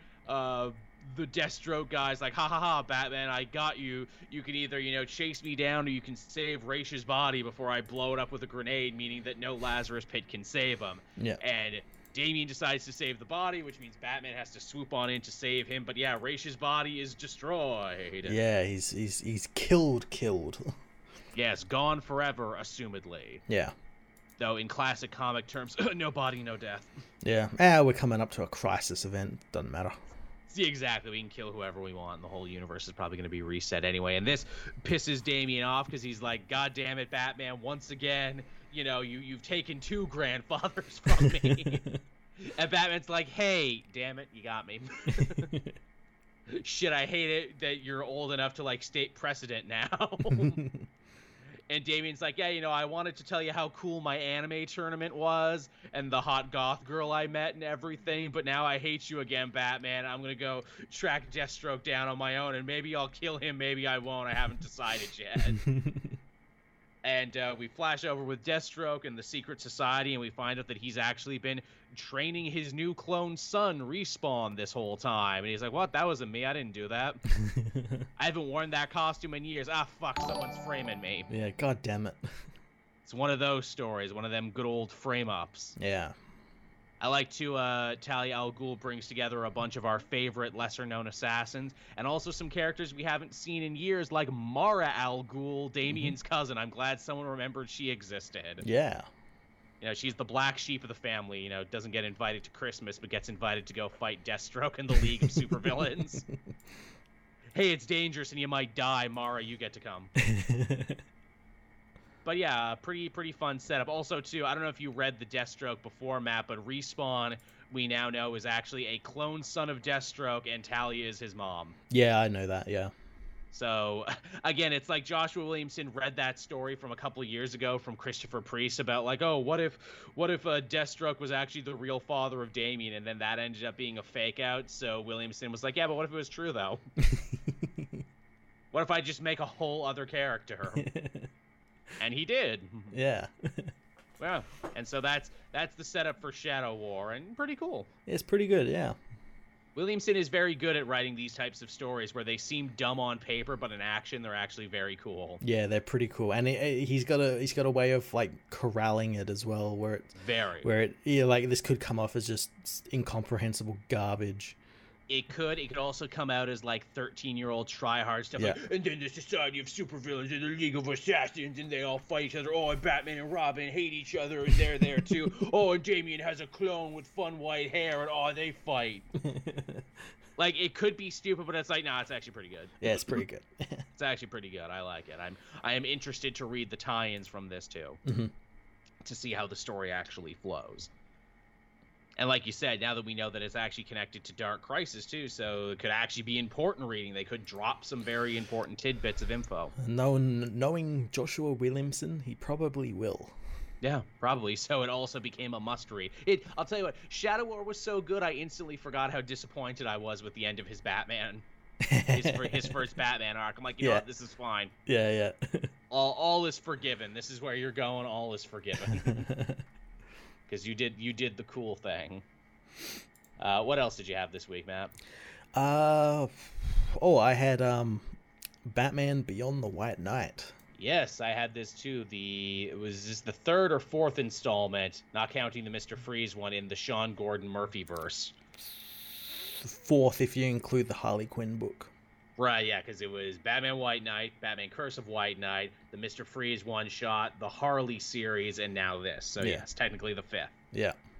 And uh, yeah, pretty goddamn. I did not know what to expect going into this, and this also kind of blew away all my expectations. Yeah, th- this is uh, pretty damn cool. So we get uh, a bit of a time jump. Yeah, Uh, like over a decade at least. Yeah, Bruce is still serving his time in prison, and he's Mhm.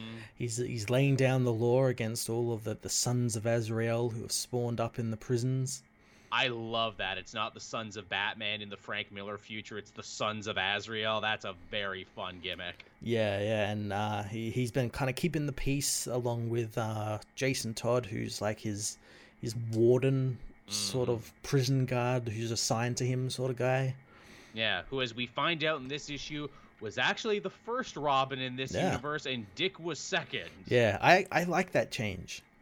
Yeah, because it's like, well, he had to fuck up once, right? He there's no way he would have got it right the first time. No, yeah, and and that fuck up once was was fucking Jason Todd. was really bad. Yeah, and um, uh, as we as we learn through the the previous iterations, we learn that this time, Joke uh, Joker didn't kill Jason. He let him go after learning who Batman is. But he Um, still destroyed his life anyway, yeah, which was yeah, yeah. probably part of his plan because he knew there'd be no coming back from that, and that Batman would have to live with the shame that Mm-hmm. he's still living with now. yeah, and we learn that Jason uh, because he didn't die, he like spent like a lot of time on the streets and like through odd jobs in the military and all that stuff that and it all led him back to Gotham where he became Red Hood again, which we're gonna get in like there's like a tie-in issue or something. Yep.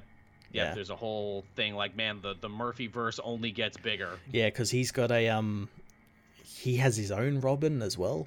Yes, he had a secret Robin that we'll get to learn all about. I'm imagining it does not end well for her. No, no, n- not that she's because he's not there. Yeah, Yeah, I can only assume it ended very badly for her. yeah, Uh, we see what becomes of the GTO in this future, that like superhero cop like division that Batman helped create. And surprise, surprise, in this future, they have become fascist super cops who have divorced themselves from the police, are wearing Batman costumes and lording over everyone with their high tech military gear. yeah. And their military gear is provided by Derek Powers, who How about that? who in uh in the decades since Bruce has been in jail has like moved in like some corporate raider on on Wayne Enterprises and taken it all over, taken all these assets over and uh shuttered basically everything Bruce set up at the end of that Curse of the White Knight Yep. with like all the stuff that was helping Duke Thomas's people and Yep. all that undid stuff. all it. Undid it all to put it all back into like military R and D. which which is a beautiful piece of writing not just in the story but also from a meta sense too because if you remember Sean Gordon Murphy rightly caught hell from a lot of people on social media for being you know very uh, unkind to the Black Lives Matter movement which in turn made people kind of reevaluate the end of Curse of White Knight where it's like wait a minute so the day is saved according to Murphy because the police got a blank check to do whatever they want and a bunch of Batman tag. Oh, oh, Sean, Sean, no. So in this book, it's kind of like him saying, "Yeah, maybe I was wrong about a couple things, or I want you to think I'm wrong about a couple things, so you'll keep reading my books, and you'll never know what I think anymore because I'm gone from Twitter." Yeah, or the, or that was like the point. always the plan. yeah, that was always the plan for it to happen. But yeah, he he's taken over that, and um, we learned that Terry McGinnis uh, works for him, and Yeah. is uh, s- some type of guy who's been assigned to get like the bat suit or like the the most dangerous bat suit ever, Mhm. one that Yes. um. Because as we learned that Derek Powers also was the one who kind of helped Bruce build a lot of his stuff. yeah, yeah, which is a really interesting new take on the character. Yeah, but he didn't. He didn't help him build this one particular bat suit. Bruce did that all himself, and we learned that the bat suit is the Batman Beyond suit. naturally. Yeah, And you know it's the future. It's the Batman Beyond future because everything looks like Akira now. yeah. Akira or Ghost of the Shell. Very much so. Everything became very Japanese influenced in ten years. yeah, I uh, I love what they do with Harley Quinn in this book because obviously she's still a single mom, still raising her two kids. Bryce is the good son who is doing well in school and is a model citizen, but Jackie is now uh, revering her father, the Joker, and is dressing like a total punk. yeah. She read some uh, 4chan posts, some the, the the truth behind uh, Jack Napier and what what his deal was, and She's clown pilled. yeah, yeah. She's even wearing like the Joker's shirt with the bat symbol that Yep. he that he had on. Yeah, Yeah, that weird Robin Williams shirt where I'm like, oh, that's fun. They brought this back. yeah, yeah. But yeah, so she's being really hard to deal with for her mom. I love she calls her mom Puddin Yeah. just to get under her Just to skin. fuck I'm like, with "Oh, her. Yeah. I'm like, that's fun. That's funny. That's really good writing. say say what you want about Sean Gordon Murphy's personal politics. The man fucking knows story structure. but yeah, that's good. Bruce realizes, all right, I'm sick of this shit. There's a new Batman running around. Derek Powers has perverted everything I ever tried to do with Gotham. I, I need to escape and set this right because I'm the one to blame for all of this. hmm hmm And he, he he escapes prison to try and uh, stop this, but Jason finds him and's like, "Hey, it's a different city out there now. You know, it's it's kind of fucked. You know, it's it, this isn't this isn't Batman's city anymore." Yeah, which is very interesting uh, turn of phrase there, and uh, yeah, they they kind of have their moment there, you know, where they talk about life and everything, and it's like there's clearly a lot left unsaid. I love that they've been in jail together for like a decade and still never worked out their problem. yeah, yeah, you know, sorry I was more of a big brother and a friend. Sorry I was never the father you needed me to be. hmm hmm But yeah, he lets him go. Uh, he does his daring aquatic escape there when he hears a very familiar voice calling out to him. and it seems to be Jack Napier back from the dead. Well, I don't think he's back from the dead. I think Bruce is like seeing him in his head. It's very obvious that that's how it's uh, framed and everything. That It- Bruce. It, it could be, or we could totally be taking another page from Batman Beyond, and this is like a clone or a person with like an implant to make them into the Joker. Yeah, I could I could see that, but I think it's going to be all in his head. Quite possibly. You know, my, my greatest foe exists inside my mind, and I need to overcome him. Yeah, Love Napier's design because he's like regular Napier, but he's pale and he's got like a string of green and a Mhm. string of purple in his hair. hmm hmm It's a very fun look. The designs are all very solid here. they're very good. Yeah, Very good design. So yeah, Beyond the White Knight starts off on a very strong foot. very strong. Again, this whole this whole interconnected universe has really become one hell of an interconnected universe, and only going to get bigger with that Red Hood story. Yeah, I, I just I, I really hope again we've talked about it before, but I want them to branch out into like Same. other heroes because they, they I think they mentioned like Metropolis in this issue. Yes, they did because Jason worked in Metropolis. Yes, uh, yeah, he worked at Stryker's Island. That's right. Yeah, Yeah. because yeah, you, you got to wonder if this is what Batman looks like. What does the world of Superman or Flash or Aquaman look like? exactly. Like, give us more of that.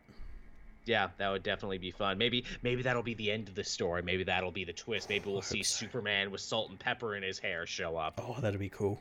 and be like, "Hey, you know, we've been without a Batman on our Justice League for like a decade. Hey, Terry, how would you like to join?" Oh, that'd be cool.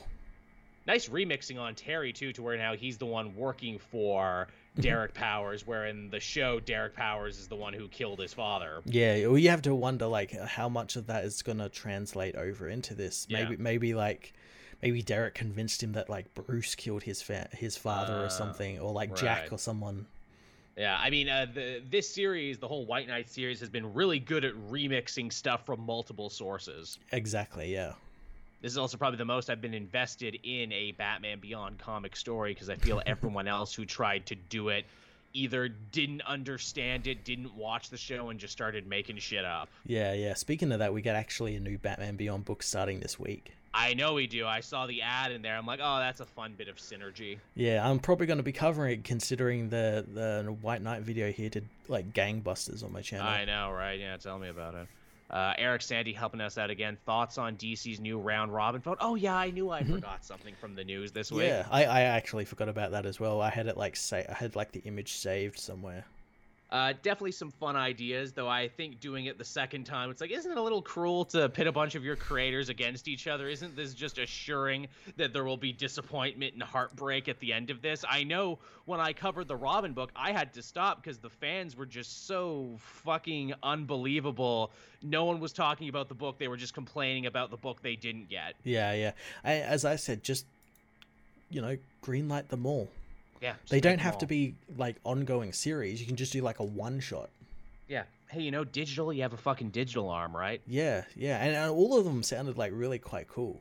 Yeah, yeah, we got a Kid Flash one, we got an Animal Man one, we got The Questions. Yeah, there, there was a, a a Justice League redacted, uh, Mm. a, a cool Green Lantern book. Yeah, sounded like some Su- pretty cool stuff.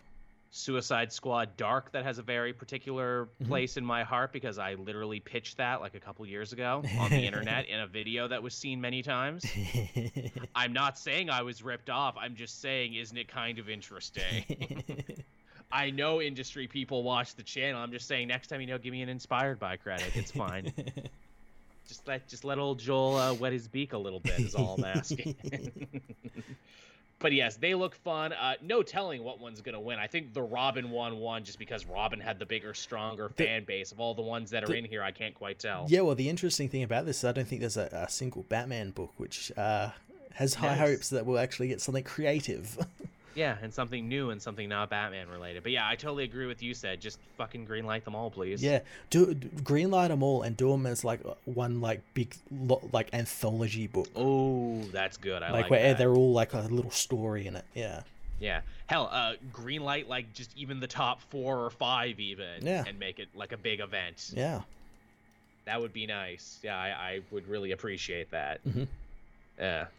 So was that all? The... Oh no, I had one last new one from this week, and it was Immortal X Men, but you didn't read it yet. Oh, you can tell me about it because I had I had one book that you haven't read yet either. Okay, I, I will be very quick with Immortal X Men. So yes, we're kicking off the brand new era of X Men.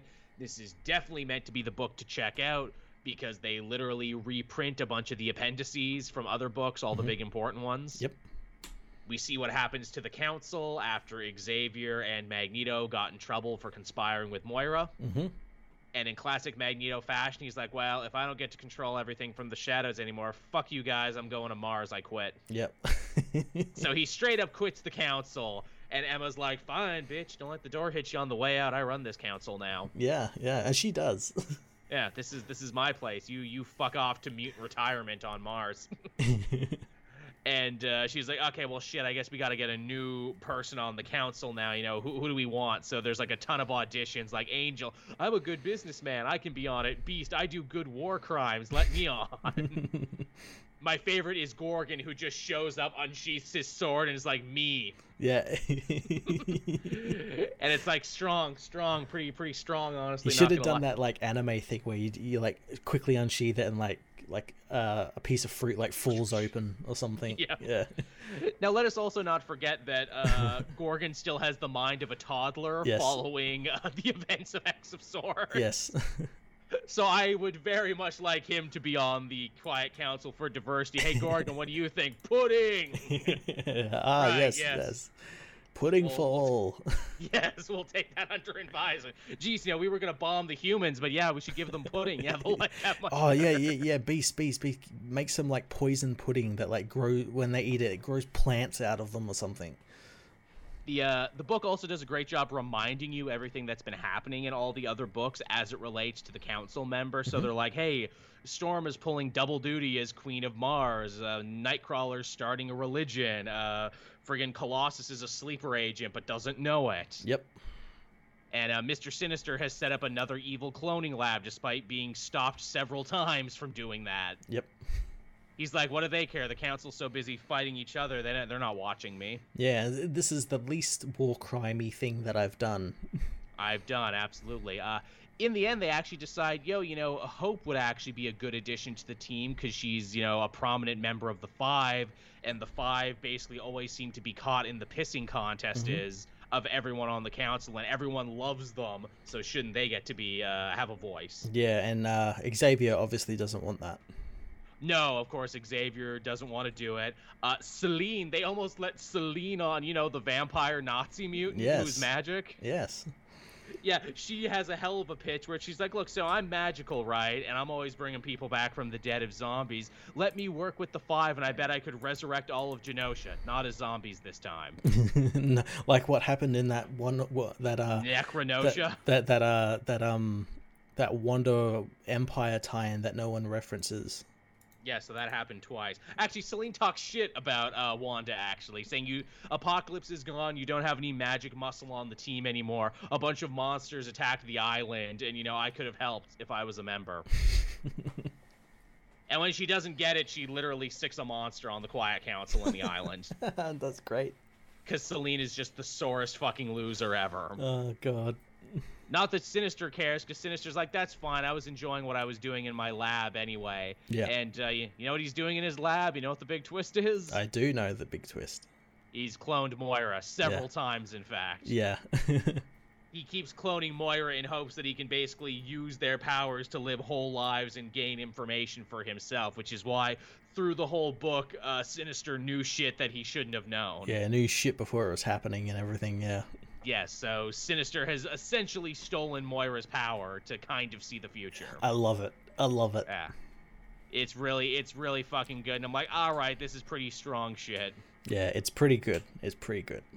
And he invokes Chimera mutants again, which is an idea. They're like, no, we didn't forget about that. That didn't fall by the wayside. He's still cooking up that idea. Yep. Yep. So yeah, a more Immortal X-Men, very fun, a little dry, a little Sorkin-y political thriller that I'm sure will turn some people off. But if you need a refresher course on everything that's been happening, at least read this one. Exactly. Yeah, it's uh, the new era of Krakoa mutants now. Yes, and we'll be getting even more new X-Men books next week. Yeah. Uh, Eric Sandy helping us out again. So glad that I can ignore Wolverine again. Great start for Destiny of X. I love how overdramatic every character in Immortal X Men is. Oh yeah, they're all Yeah. going for the fucking drama prize. Yeah, it's like a big soap opera, basically. It's it's literally they put all the drama kids in one classroom and now they can't stop being mean to each Yep. other. Yep. it's kind of wonderful. If you love that vibe, you'll love Immortal X Men. yeah, yeah. Yeah. Now, what was the book you read this week that I didn't? Uh, the last book I read this week was DC versus Vampires, issue six. Oh yes, I don't think we've talked about this on the show once. I think this whole thing came and went. I think we might have once. Maybe I know Maybe. I didn't get to read it because I said, "Oh, I'll review what is it, Task Force Z," and then I didn't stick with it. uh, yeah, no, this uh, this is the issue where like sort of everything starts sort of coming together about about time because the last two issues were kind of like middling. Um, Mm. but yeah, the, this issue, the Bat family re- regroup after uh, uh, the vampire Wonder Woman and Green Lantern attacked them, and the Justice League were turned on them, but the Justice League weren't vampires. Oh. They they they were just uh, made to believe that Batman and Oliver had been turned into vampires. Right. Um, so but uh, Wonder Woman and Green Lantern show up at their hideout and they they they're acting like envoys. Want to they just want to talk. They just want to talk. they just want to talk. Um, s- they they they try and talk down Batman and Green Arrow and the Bat family, but they're not hearing any of it. So they end up getting into a big fight. Batgirl, meanwhile, has teamed with the Suicide Squad to take down another part of the Suicide Squad that were vampires. So King Shark and fun. King Shark and Parasite had been turned into vampires, and they it's, eat a lot. it's done in such a great way where like um, their comms went down because there was a big blackout because the vampires caused a giant blackout so they could make their moves. And um, the comms come back online, and Harley contacts uh, Waller and's like, "Hey, yeah, King Shark and Parasite, they're like turned against us." So Waller just blows up their bombs and like Makes kills him. sense. But then she also blows up Captain Boomerangs because Harley failed to mention that he was there as well. so like Captain Boomerang just dies. Oops. Um, um, but her whole deal, uh, Batgirl's whole mission was to find the Joker because they think the Joker is the vampire lord because all the evidence was pointing to him being the vampire lord. They find him, but they find that Joker has been killed. oh. And, and she figures out that all of the evidence was planted and made them think that someone want someone wanted them to think that the Joker was the vampire lord and that someone is in the Bat family. Mm. Uh, and that is when we learn that the vampire lord is Nightwing, oh shit. uh, who uh, kills Batman. how how very Simpsons vampire special. Mom, you were the head vampire all along. well, yeah, I have a life outside this house, you know. uh, yeah, he kills Batman and he ends up fighting the Bat family, and he, he breaks Cassandra's arm. He Oh no. he kills Damian, I think. It's it's left really ambiguous. Uh, he stomps on Tim's head, blows his head open. Um, Poor Tim. uh, so so uh, Oliver escapes with the injured Cassandra, Batman, and Alfred in like the Bat sub, uh, as Jason stays behind to like fight Dick, and Dick's Dick's just being such a dick to him. He's like, I I'm I was better than you when I was a human, and now I'm a god, so now I'm like even better. And and uh, Don't get a lot of evil Dick Grayson stories, do you? I know it's great. It's great. Um, and he, he his whole deal is he just wanted to turn one of his brothers so he could like be with them forever and everything. Um, and he ends up turning Jason, but then uh, Jason signals Oliver, and Oliver like shoots an arrow through his heart and kills him. Which is Um, very helpful for vampires. yeah. Green Arrow finally yeah. pulling his weight. And uh, the the book ends with uh, the vampire lord ruling over the earth, and we find that like they've taken they've taken control of Firestorm, and they've used Firestorm to burn the world's uh, forests to cover the world in a, a cloud of ash to block the sun. Uh, Superman has been turned as well, and he's he's destroying all the um, pieces of government, like the White House and everything.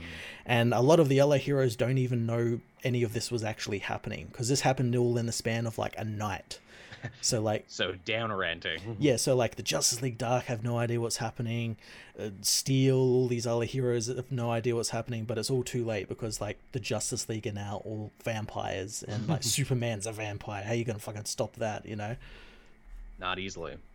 Yeah, and I guess that the next six issues are gonna be with like other people, other characters or something. Because like we'd been following Batman for most of this, and Yeah, I was gonna say. like fucking dead.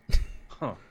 So yeah, I'm I'm intrigued to see where they were going to go. I was really worried because like the book in the last two issues leading up to this really like just it wasn't going anywhere. They just kept saying, "Who's the vampire lord? Who's who's the vampire lord?" I'm like, it's not going to be Joker because you keep signaling that it's Joker. It's going to be It's someone never else. the obvious one. Uh, and yeah, uh, the, this reveal was actually quite surprising.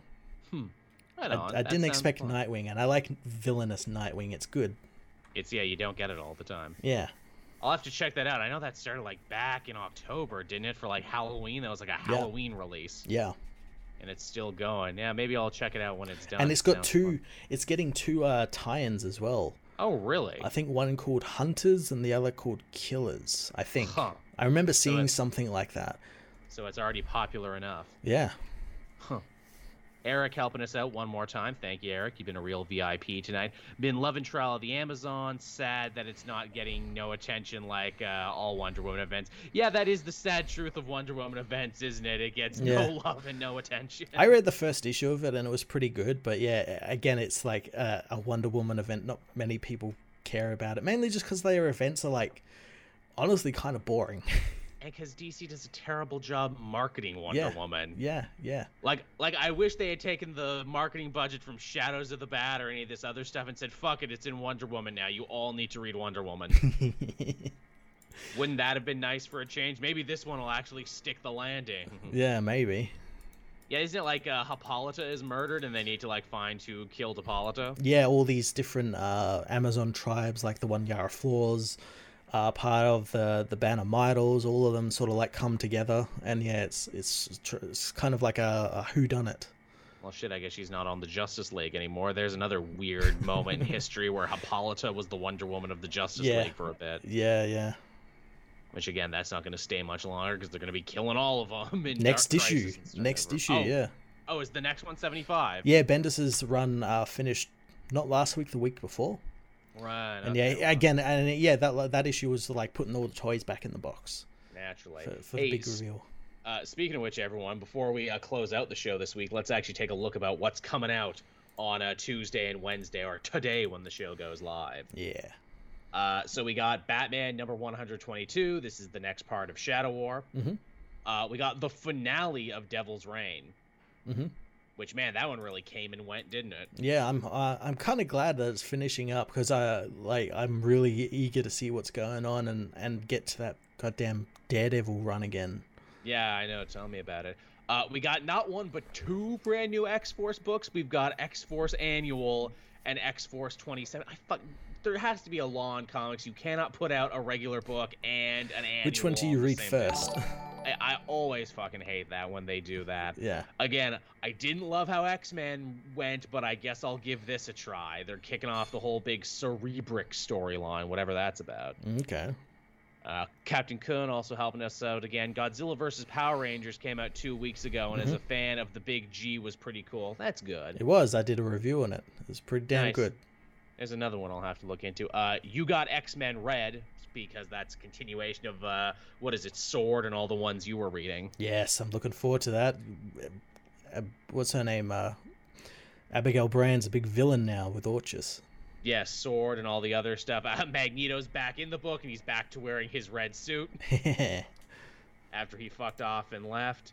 Uh, what else we got going on? Uh, we got a Captain Marvel annual. We got Strange. We got Marauders number one. Again, a book I was loving but had to drop. I know. Uh, what is it? Steve Orlando technically did the annual, but this is a new fresh start, so maybe I'll check this one out. yeah, oh, if that's a fresh start, I'll definitely check it out. Is it still like the same cast? Uh, no, brand new team actually. Oh, okay, cool. It's Captain K, but Daken is on the team now. Psylocke is on the team. Uh, a couple other new characters, and apparently the big villain is going to be Cassandra Nova, uh, Xavier's like sister who was killed in the womb. Yeah. Yeah. What the fuck was she last in? I think the original X Men Red series with Tom Taylor. It's been a very long time. Yeah, her and like Lady Deathstrike are two villains who are like they're coming back. We know we haven't used them in a while. Yeah, yeah.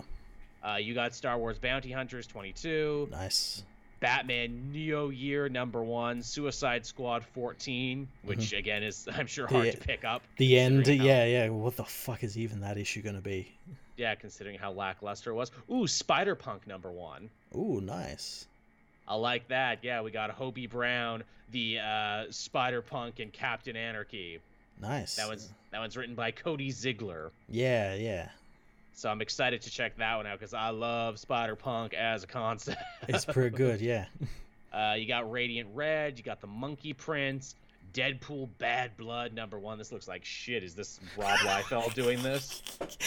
It is in fact Rob Liefeld doing this. Uh, and so he did it's nothing, nothing to even. Is this that book Dude. where he was going on about like, like they made like Shatterstar like buy or something, and he like, oh, they can't do that with my character. I'm gonna write a book that makes him straight as an arrow.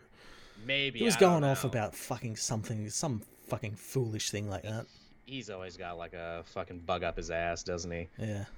Uh, but yeah, that's a thing. Uh, what is it? We got the thing number six. Is that the finale of that? I heard great things about that. I Pretty sure it is. Okay, I'll have to pick that one up. There's a lot of things like maybe this week if I actually do less comics, I can actually do uh, some bigger videos. I wanted to finish Static and Icon now that Mhm. they're done. Mm-hmm. Uh, you got One Star Squadron number five, Worlds Nice. of Krypton number five, Nice. uh, Earth Prime number one, Batwoman. Mhm. Again, we're doing those CW kind of crossover tie-ins now. Yeah, well, I think this is this is the crossover they're having in lieu of like a live action one because they couldn't do a live action one. Right. Because you got right, like a Batwoman one, there's a Superman and Lois one, a Flash one, Right. I think a Justice League one. I'm not Huh. sure. Yeah. I'll be. How uh how good has a Superman and Lois been? Oh by the way? man, so fucking good. I uh, I freaking love the Metropolis kid thing at the end. Oh, that, I am so looking forward to seeing more of that. But we got to wait a month. Oh really? Are they the, going on the another next break? the next episode comes out on, I think the 27th of this Mm. month. Freaking them in Law and Order, man, always going Uh, on these big but, long oh, breaks. it's gonna make it so much harder because yeah, it's just been so good. Yeah, so there, uh, there you have it, everyone. There's the comics that are coming out. Uh, down to the comment section. Tell me what you want me to cover, cause like I'm actually at a loss. I don't know It- what to actually read. It's hard to cover. I tell you what, I'll give you a recommendation. Read that new Ghost Rider. Is it? Is it good? Holy fuck! I didn't expect like this is this is J- Benjamin Percy uh, Oh. doing Ghost Rider via like psychological horror and body horror. Hmm. It's really fucking good. I read the second issue not too long ago, and I did the first issue on a stream. I had no idea what it was going to be like, and it was oh, it was so fucking good. It's violent like as it. fuck. It's like yeah, body horror, weird shit that, and it's not parental advised either. It's just Oh, like really? a normal comic, and the shit they get away with in it. Huh. I like it. I like it a lot. I'll might have to check that out. Lord, Lord knows I'll probably like it more than Percy's work on Wolverine. Unfortunately, No, you know that, that like I read that and I'm like, this is the same guy that did all those X deaths and lives book. What the fuck, man? Is this what he really wanted to do? And they made him want to do do, do that? You know? I, I truly feel like they all drew straws in the X writers room. Like, okay, who gets to do the follow up from Inferno now? Who gets to rip the Hickman band aid? Oh, Ben, guess it's you. And he's like, ah, fuck me, all right. I'll do it, but I'm not gonna be happy about yeah, it. I'll do it, but you got to give me this Ghost Rider book.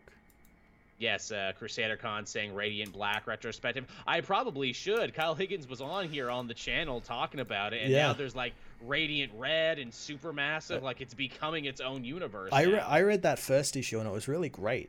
It was, wasn't it? It was wonderful. Yeah. Fucking relatable too about a guy who has to move back home because of his art and everything. I'm like, oh my god, I'm a YouTuber and I feel this in my heart. So fuck me, I'm Alan Burnett. God damn it, help me. I am this character. Uh, but yeah, everyone, thank you so much for coming and joining us. It might have been a little shorter this week because there was less news and less books, but we hope uh, we uh, filled your night with fun. We hope you can fill your Wednesday with fun when this shows up. Uh, if you're a patron, of course, you'll be getting this first in both video and audio form.